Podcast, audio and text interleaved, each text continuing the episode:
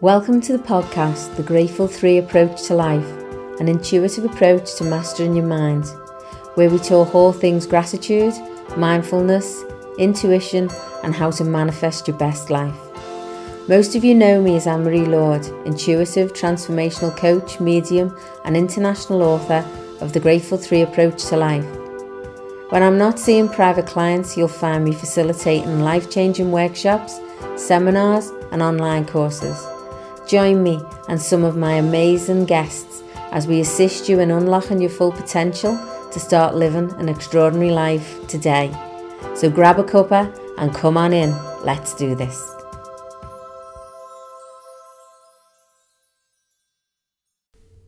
Hey guys, today I wanted to talk to you all about gratitude. And then I thought to myself, rather than me go on and on about all the things gratitude and how gratitude can affect your life and how it can change your life, I thought, what a better way is to let you listen to the first chapter of my book, The Grateful Three Approach to Life. So here it is.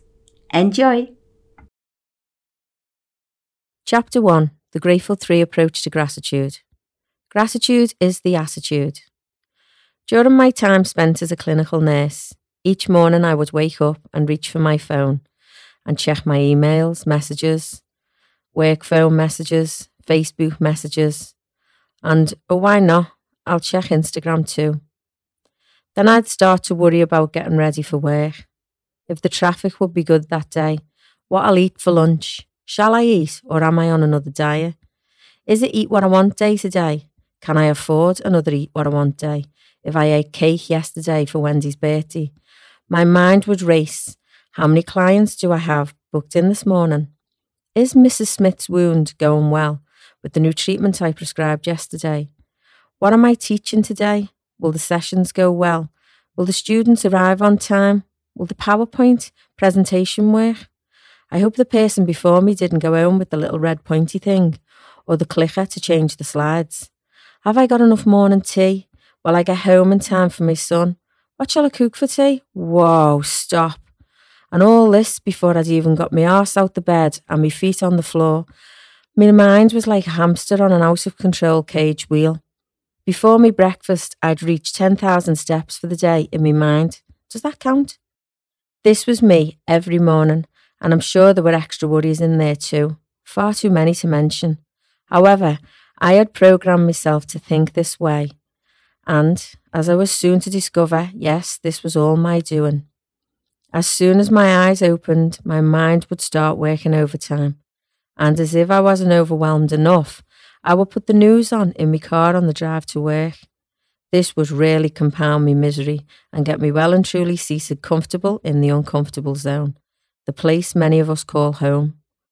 What I know now that I didn't know then was that I had the power to change this. I had free will to think what I thought, control what I let into my mind, and know that no matter what happens in the outside world, how I felt was my choice.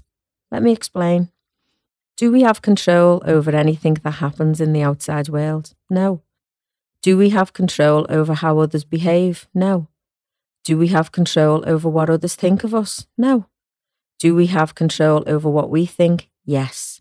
If we surrender our happiness, success, joy, and freedom to the outside world or to other people, they are the ones who dictate if we have a great life, day, hour, or minute, or not. That's a lot of power we give away each and every day. Unfortunately, this also creates a degree of fear and uncertainty which causes our stress and anxiety levels to rise. I would start my working day mentally and physically exhausted and wonder why work and people would stretch me to breaking point. You can also think of it like this I opened my eyes and my vibration and energy levels was glowing at 100%. By the time I had gotten out of bed, I was at 60% or even lower. By the time I got to work, I was vibrating at around 35%. Wow. I had, through thought alone, reduced my energy by more than half. Looking at these numbers, do you think it would take much for me to have a bad day? For someone to upset me or anger me or make me feel insecure? No. I would blame all my unhappy situations on everyone and everything else, like most of us do. It's me parents' fault, or it's me boss's fault, me sister's fault, brother's fault, Mary at work's fault. I didn't realise back then that my negative thoughts were the very reason I was unable to find peace in my life. To me, it was always anyone else's fault but mine. Even though I had done a marathon demolition job on my mind before I'd even gotten out of bed that morning, I still believed everyone else was to blame but me. When I realised that it was my decision to allow myself to stay in this perpetual momentum of worry and lack, I became aware it was within my power to change it. Light bulb moment. I didn't know how I would change my mindset at that stage. I only knew that for my life to improve, I'd have to find a way to change it. And that, my friend, is always the first step. Make the decision to change. The first thing I did was plug my phone into charge in the bathroom before I went to bed. Out of sight, out of mind. This way, I wouldn't be tempted to peek at what was going on in the amazing world of social media and let trouble and drama rule my thoughts as I drifted off to sleep. I stopped watching and listening to the news, violent movies, and soap operas with depressing storylines. I found this hard at first as I was a massive fan of Coronation Street. Instead of the negativity, I started watching documentaries and reading books on spirituality and self healing and how the mind worked. I attended many seminars and I even became a Tony Robbins firewalker twice.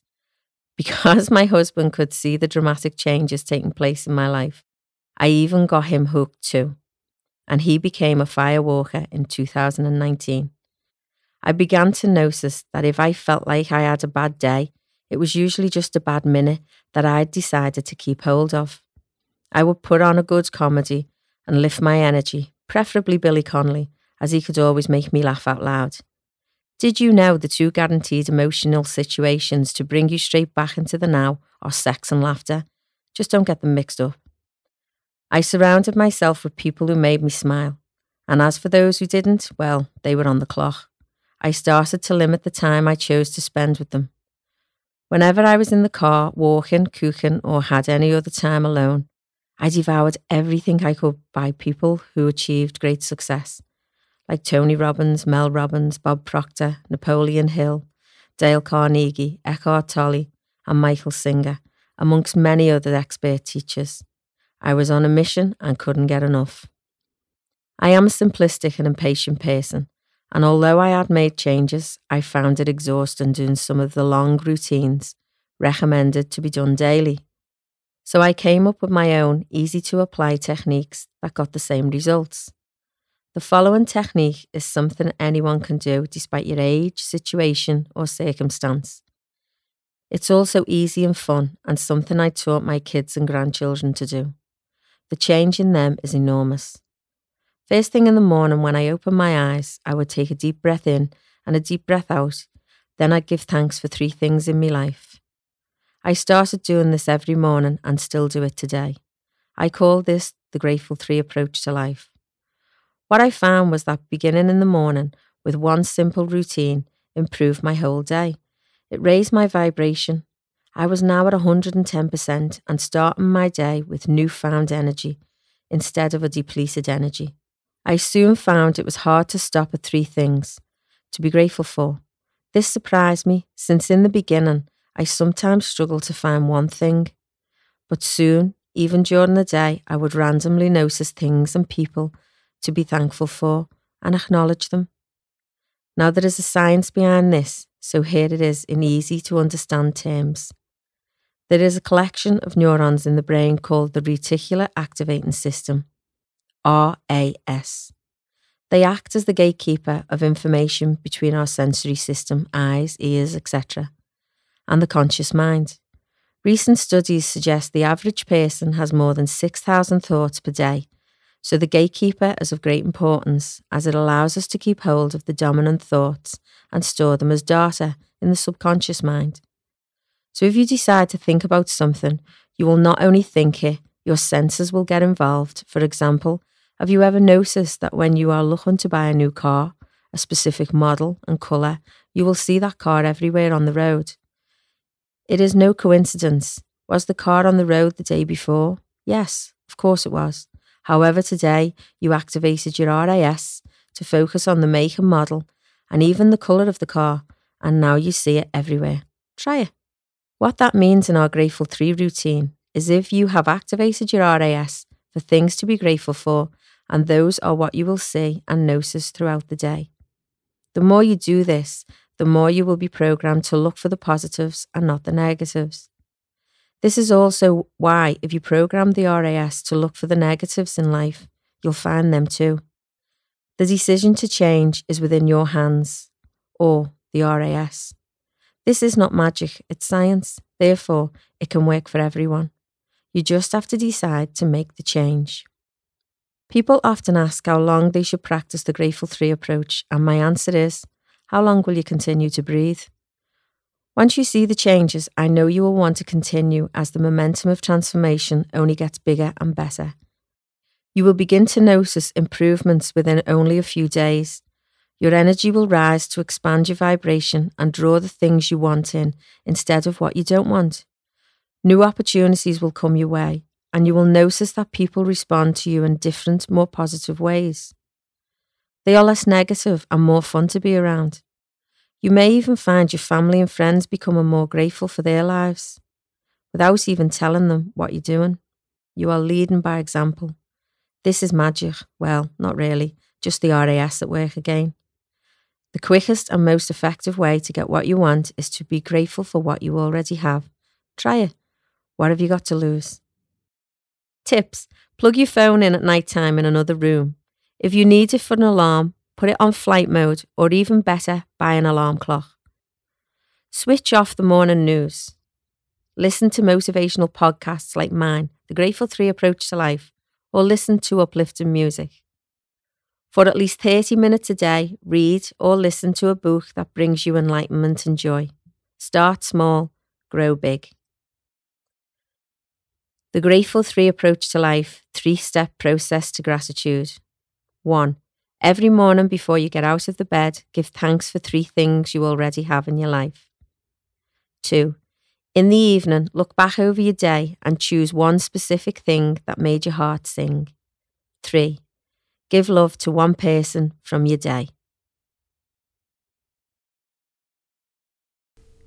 Well, there it is, my friends. Gratitude in a nutshell. If you've enjoyed that chapter and would like to listen to many more, don't forget my book, The Grateful Three Approach to Life by Annmarie Lord, is also on Audibles now. And you can get this also on Amazon or a signed copy from my office if you're in the Perth region.